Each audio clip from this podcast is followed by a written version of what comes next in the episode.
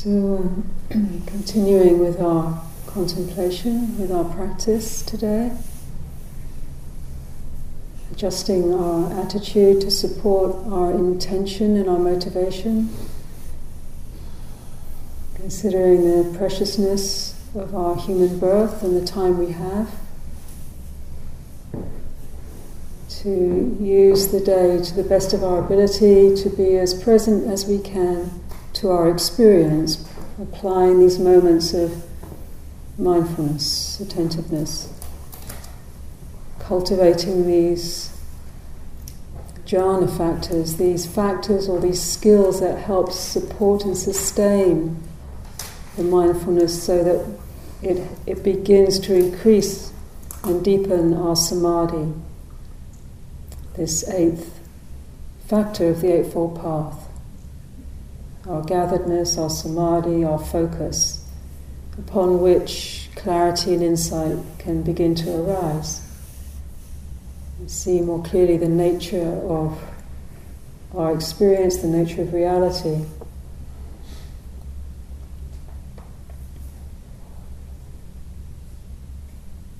Today, I'd like to talk a little bit about this balance between the the samadhi, the gathered meditation, sometimes also called samatha, shamatha, which literally means the calming and stilling of the mental faculty of the mind, the thinking faculty, the calming and the stilling of that. The word that's usually used for that is samatha or shamatha, shamatha in Sanskrit, samatha in Pali. And it's connected, it's the practice. In a certain way, samadhi isn't so much a practice, it's a fruit. The practice is actually the practice of samatha and sati, mindfulness, and then this calming of the, of the mind through the practices we've been doing. And as that happens, we start to feel this gatheredness, this samadhi. So, balancing that, the calming, the focusing, meditation, with what is called vipassana, which is usually translated as insight, literally means to see, to see into. So this vipassana is, is a balance and support to the, to the calming, to the samatha. The samatha, the calming, is a balance and support for the insight. They work together. There are two dimensions, two dimensions of meditation. Ajahn Chah likened them to, uh, is, is, he said that the, the calming meditation, like what we've been doing these last few days, is a bit like building a big candle. Very stable, very strong. But if you never light the candle, you don't really see very clearly. The insight meditation is a bit like lighting the candle. But if you haven't got any strength and stability to maintain the light, then it will flicker and go out. or he said, he said it's a bit like uh, a, a knife. If you want to cut through something, if you're looking at a hindrance, for example, and you really want to see into its nature, if you're contemplating one of the hindrances, you need some strength to do that. It's like the back of the knife. You can't just have a blade without some, something supporting the blade, the back of the knife. Or he said it's a bit like a, a log. If you pick up one end, the calming meditation, you've inevitably got to pick up the other end. Meaning that you start sitting here and you're getting calmer and more still, and then something disturbs you. Either a noise or some memory, and then it triggers some sense of aversion or irritation. And immediately, right there, you have a, the, the possibility of inquiry what's happening here? The calm has been disturbed. In insight meditation, we allow ourselves to be disturbed. Sometimes in meditation, we, we keep wanting just things to be calmer and stiller and stiller and calmer which is wonderful, but it becomes quite fragile because we can be so very easily disturbed. by the body, by others, by just the impact and the flow of life. So if we don't have any capacity to reflect on our experience, reflect on the experience of being disturbed, or the experience of the, the hindrances, then our meditation will become very limited and we won't be able to integrate it very well in the daily flow of life.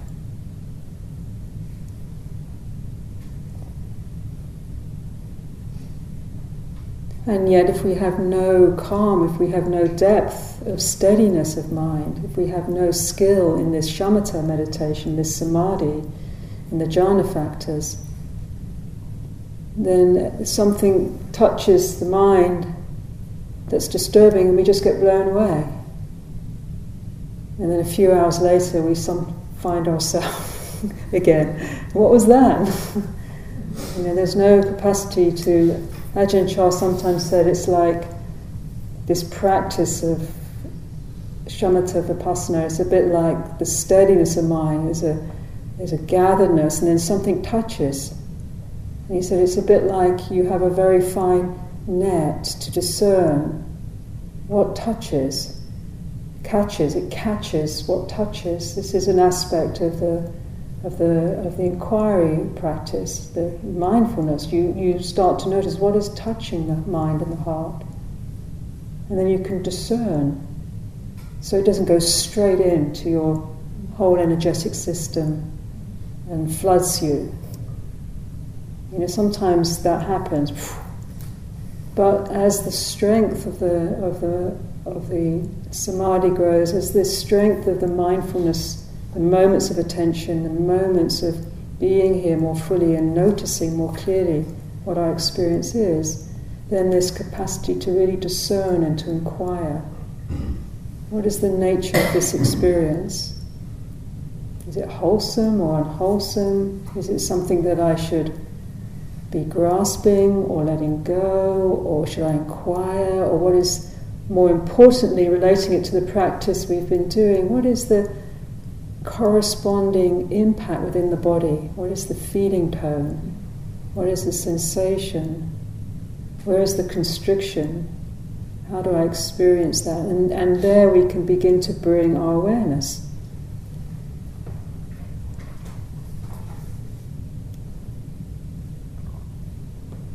So the, another analogy from the Buddha for this balance of the calming and the insight meditation, he said it's like two great oxen moving together in tandem, pulling a cart.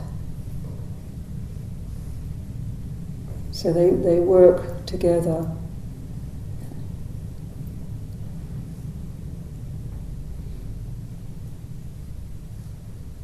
Often, what happens for us as meditators, we think we're doing insight meditation, but we're just really sitting here thinking about stuff hmm.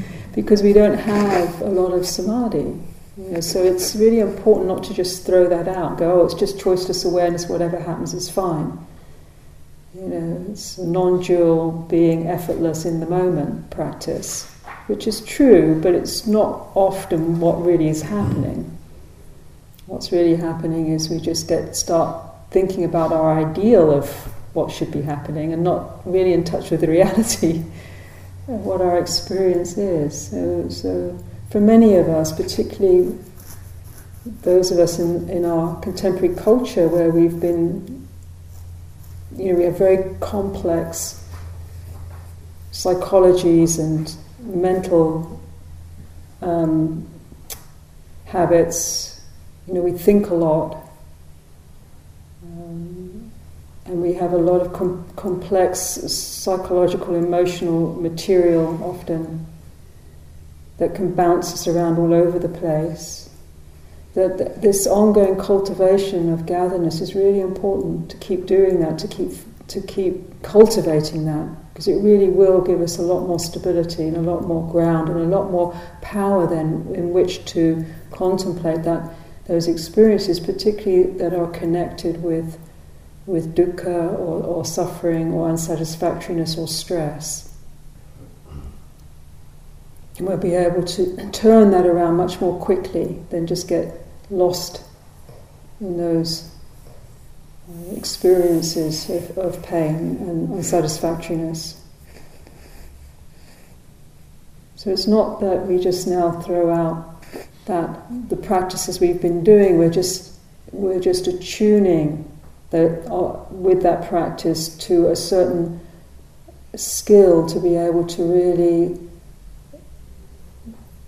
welcome and, and be present for what actually emerges within the field of our experience, particularly if we're experiencing one of these hindrances or a combination of the hindrances. I mean, they're just five hindrances. There's many different ways that we become hindered, that we can experience different feeling tones of anxiety or worry or stress, or obsessive thinking or distractedness or our disembodiment or our, our deeper, nebulous, unclear feelings. We don't quite know what they are, but they're quite maybe disturbing to us somehow.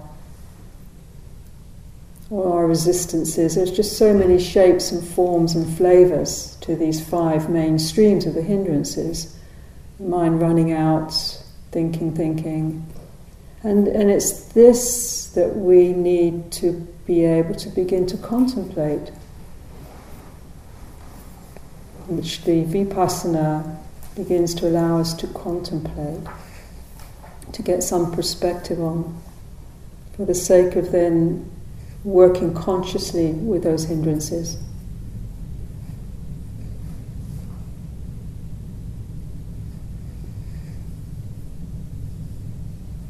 It's a bit like what has been me, just feels like me, me being upset in vipassana, we begin to make it that sense of upset becomes something we we can place a little bit more here rather than it just going and flooding the whole mind. With some stability, we notice that which can know the upset is an upset. There's some awareness, there's some presence, there's some mindfulness, and from that one can contemplate the object. One makes a little bit more of an object the state of mind that we're experiencing or the emotional dynamic that we're experiencing, or the mental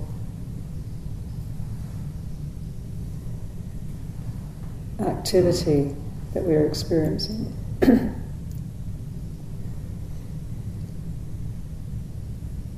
then, as we start to use some of these foundations of mindfulness, we can notice where, how does that feel? It's pleasant or unpleasant. Where is it in the body? Does it impact the breath? There's aversion in the mind or desire in the mind. Is there a tightening? Is there a how you know you feel the energy getting more frantic somehow, or dullness, just a heaviness. So it's this almost this scientific inquiry. Sometimes one's encouraged to even name what one's experiencing. So, oh, rather than, oh, I'm so upset, one can say, this is upset, or this is anxiety, this is happiness, or this is unhappiness. This is pleasure, this is pain. So, so in the naming of it, it gives one some space. Some, it's not the space to dismiss, but the space that we need to be able to. In the Mula Sutta, it says, all conditions are surmounted by, are apprehended by mindfulness and surmounted by wisdom.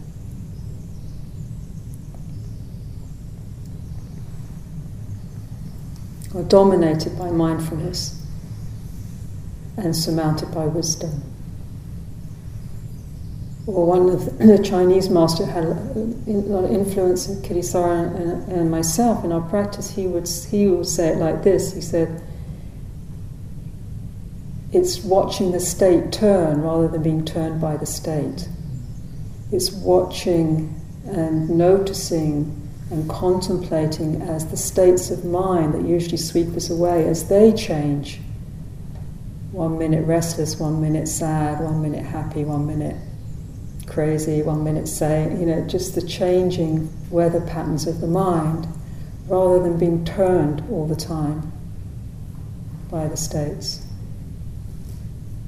And the faculty of mind that can really do this is this sati sampajanya, sati yoniso manasikara, this mindfulness, sati, mindfulness coupled with, it's always coupled often in the suttas with two other supporting skills. Sati sampajanya means mindfulness with wise reflection. So, vipassana, another way of talking about vipassana is to reflect wisely on our experience, to contemplate it.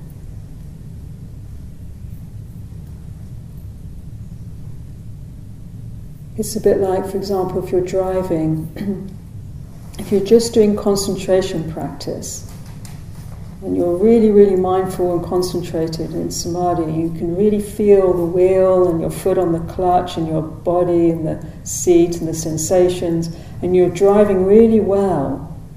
But if you have no global awareness, you might be really concentrated and really present, but you're going to have a crash. You know, you, you can have all of that, but you need the global awareness to take in all the other information that happens when you're driving, and that you know, so that you can respond. And in a certain way, it's a it's a bit of a I don't know if it's a very accurate analogy, but there's this balance of the, the, the focusing, the being embodied with the global awareness of vipassana that we can notice. Yes, there's sensory impingement, thought, feeling, taste, touch, sound, sight and it impacts the citta, the heart, it ripples. And it triggers sometimes one of the hindrances or a flow of thought, or, and that becomes part of our global awareness. And instead of it being something that we now need to get rid of because it's disturbing our calm, we actually bring, can bring that mindfulness and start to wisely reflect what is present here. How does it feel? What is the feeling tone? What's the sensation? Can I breathe, particularly if it's a distressed state of mind or emotion? Can I take my breath and my awareness right into the core of the feeling of it? And this links to the second skill, often married into mindfulness in the suttas, which I mentioned the other day, which is called Yoniso Manasikara, which means mani, the mind sikara, to make, connected with the word karma, to make or to put the mind yoni back to the yoni is sometimes translated as womb or primordial matrix. It's a way of talking about this prim, primordial awareness, fundamental awareness of the mind. So we take the the manifestations of the mind, the creations of the mind, which is everything we're experiencing on some level. And we take that into the womb. This is another way of talking about mindfulness. You know, sometimes it's talked about in a very yang way of directing attention and focusing, in a clinical way almost, on our experience. But there's also this yin way of understanding, of inviting our experience into the depth of our awareness. And so we hold whatever's appeared the restlessness, the anxiety, the, the wanting, the longing, the, the stories, the old pains, the highs, the lows. We can hold that, realizing awareness has a very global holding, listening, knowing, attributes. These are the attributes of, West, uh, of awareness, and we can hold awareness, whatever we're experiencing within awareness, and awareness will reveal. Its nature is to reveal insight, revelation. Interestingly enough, one of the old translations of the word vijja, to see, which is connected with this primary wisdom, is shamanic revelation sort of magical revelation. It's a sort of a the awareness at its most profound level. I'm saying most profound because it doesn't mean it's out of our capacity to touch. We're aware now. We're just not often we're noticing more our thinking, but there's an awareness here that's holding our thinking, that's holding our body, that's holding our feelings. And that awareness, when we start to mindfully mix that with this attention to the awareness itself, and that awareness reflect, is reflective. This is all the fundamental nature of mind. It reflects like a mirror, can reflect on whatever comes before it, but it's not tainted by what becomes before it it can reflect, and in that reflection on our experience, sometimes awake, insights can arise, understandings can arise, revelation can happen. This is one of the fruits of, of the meditative work.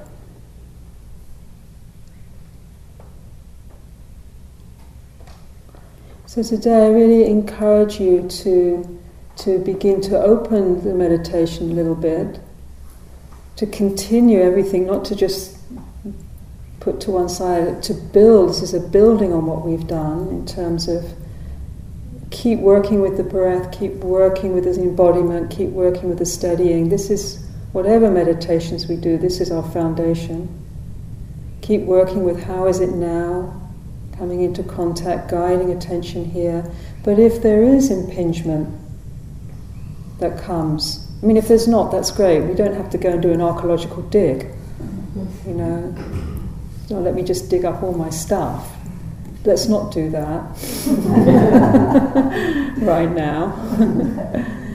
you know, just keep building and focusing and developing and cultivating this samadhi there's not much happening, that's great. Then just keep deepening and exploring that. But then if there is impingement, and we do meet and experience disturbance in whatever form or flavor or color, then I encourage us not to feel, oh no, this is a drag, you know, something going wrong, but realizing as we've been encouraged by the great masters, this is an opportunity for us to develop our wisdom. Ajahn Chah talked about the peace of concentration of samadhi being one kind of peace, but the peace of wisdom being the unshakable peace.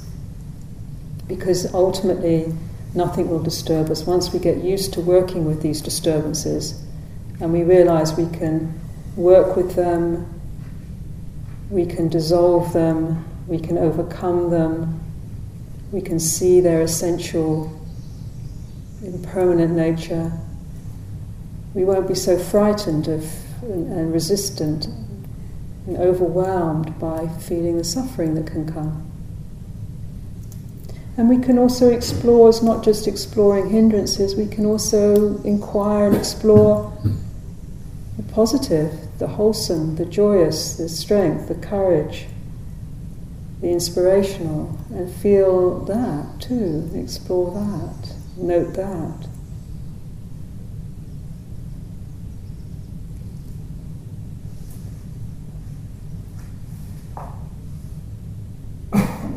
So I encourage us to, to, to do this, to notice what's arising, to sometimes name if, if that's helpful, and to use our awareness to contemplate. Contemplate how is it? What's the texture? What's the tone? What's the body sensation?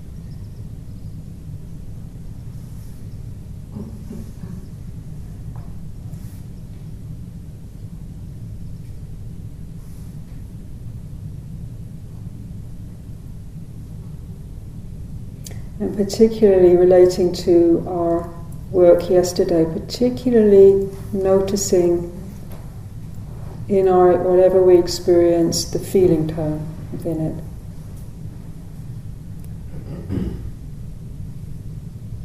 Because this is often where where there's it's the flash point, if you like, of the place of where suffering just goes. Poof. Because, but fundamentally, as, um, as is said again in this, this very pithy sutta, the Mula Sutta, everything converges on feeling. Sometimes the world is, is a sight, a sound, a thought, but it's primarily it's a, it's a feeling. We feel sensitive, we're sensitive. So if there is disturbance, really noticing, and rather than getting caught in the big story about why is it there and why me and what have I done and poor me and what a hopeless case and it's not fair and all of that, and who did it to me, the Buddha recommends just go, is it pleasant or unpleasant? it's very dispassionate. Not to say all of that other stuff isn't worthy of some attention somewhere, but for now we're just going right to the point where we can start to resolve the escalation into, into unnecessary stress and suffering. You just go right to the feeling where is this in the body? Is it pleasant or unpleasant or neutral? And just being able to say, this is just unpleasant feeling, and I can tolerate that. I can bring the awareness there, I can bring mindfulness there, I can bring the breath there. And as I breathe out, I can relax around it, soften, open. Helping that constriction, if we're experiencing it as suffering, helping it dissolve, heal, and release. This is possible within this work of mindfulness, insight, sati, married with wise reflection, wise contemplation.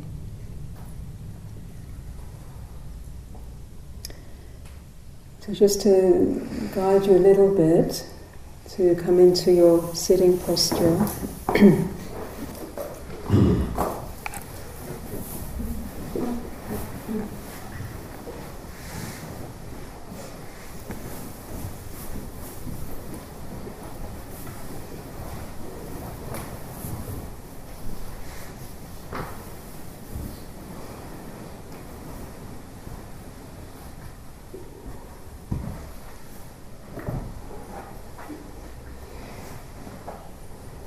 And again, just taking a few moments as you establish your sitting, this royal pose, strength of the sitting posture, feeling the lengthening through the spine and the back of the neck, the opening through the chest, softening the jaw and the shoulders, the belly, the palms of the hands, the soles of the feet. Receiving the body in awareness and just noticing how is it now? What are you present with now? So taking some time just to receive your experience.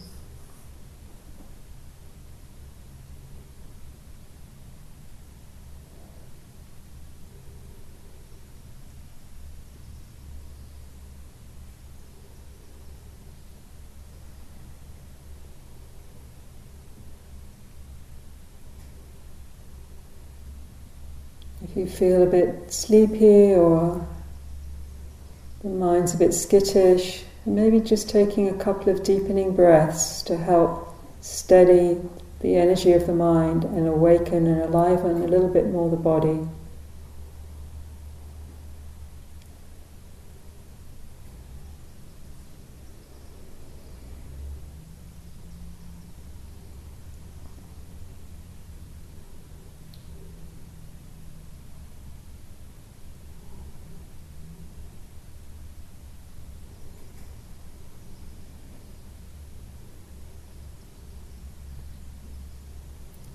Forth the intention to establish mindfulness, attentiveness, awareness. And as you do so, beginning to again just follow the pathway of the breath.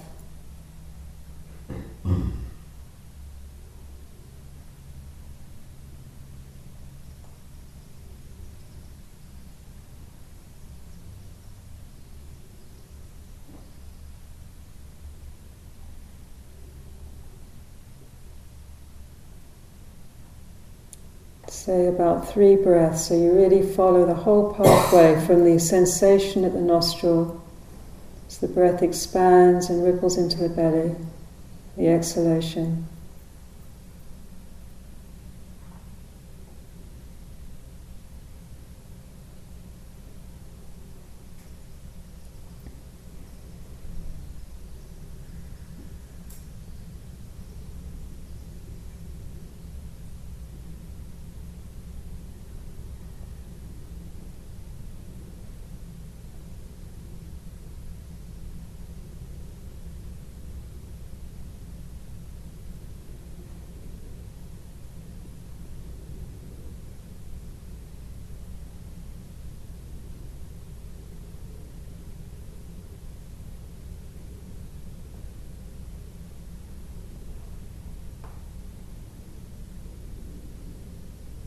And as you start to establish a little bit of stability of presence, just allowing the awareness to be a bit more global.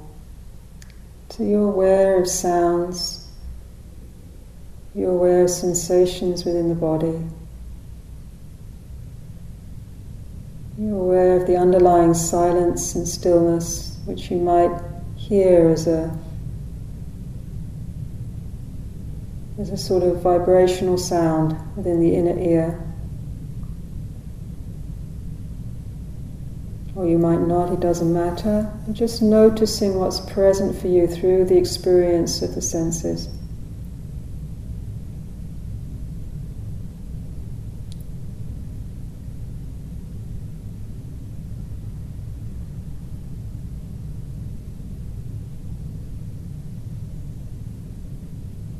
And in this insight or this vipassana, we're beginning to notice that things are changing.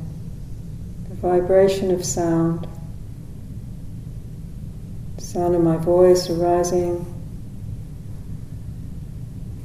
and then passing back into the stillness, silence.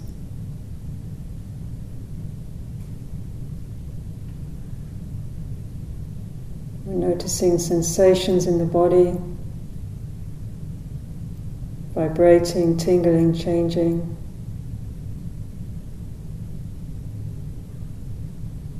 Noticing the feeling tones within the body. Even if they feel very dense, they're actually also not as dense as they first appear. We can inquire.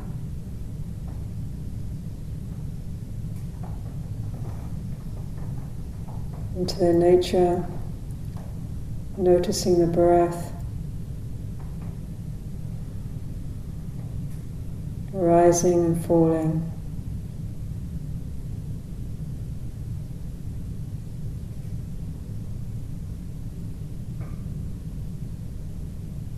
So, whatever quality are we're experiencing, whether peace or hindrance, we can notice it's changing, vibrating, tingling. And if it feels really solid and heavy and dense, then inquire is it really the case? Or is this also, does it have some movement within it, some spaciousness? Keep looking, keep inquiring, keep discerning.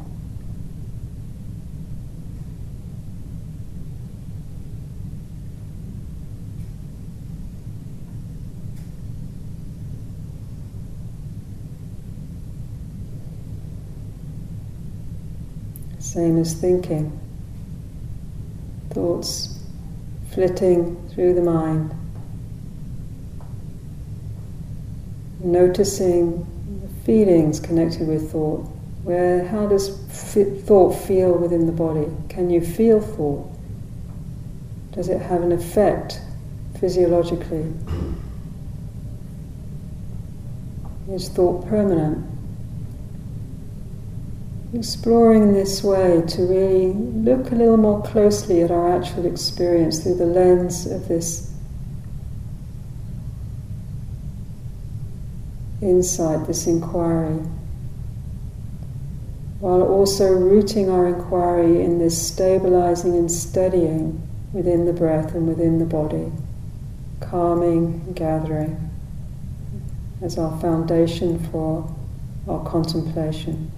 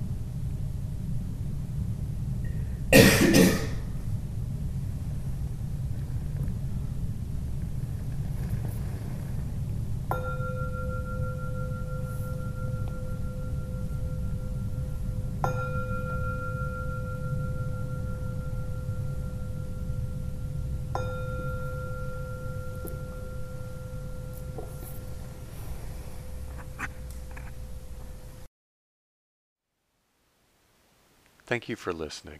To learn how you can support the teachers and Dharma Seed, please visit dharmaseed.org slash donate.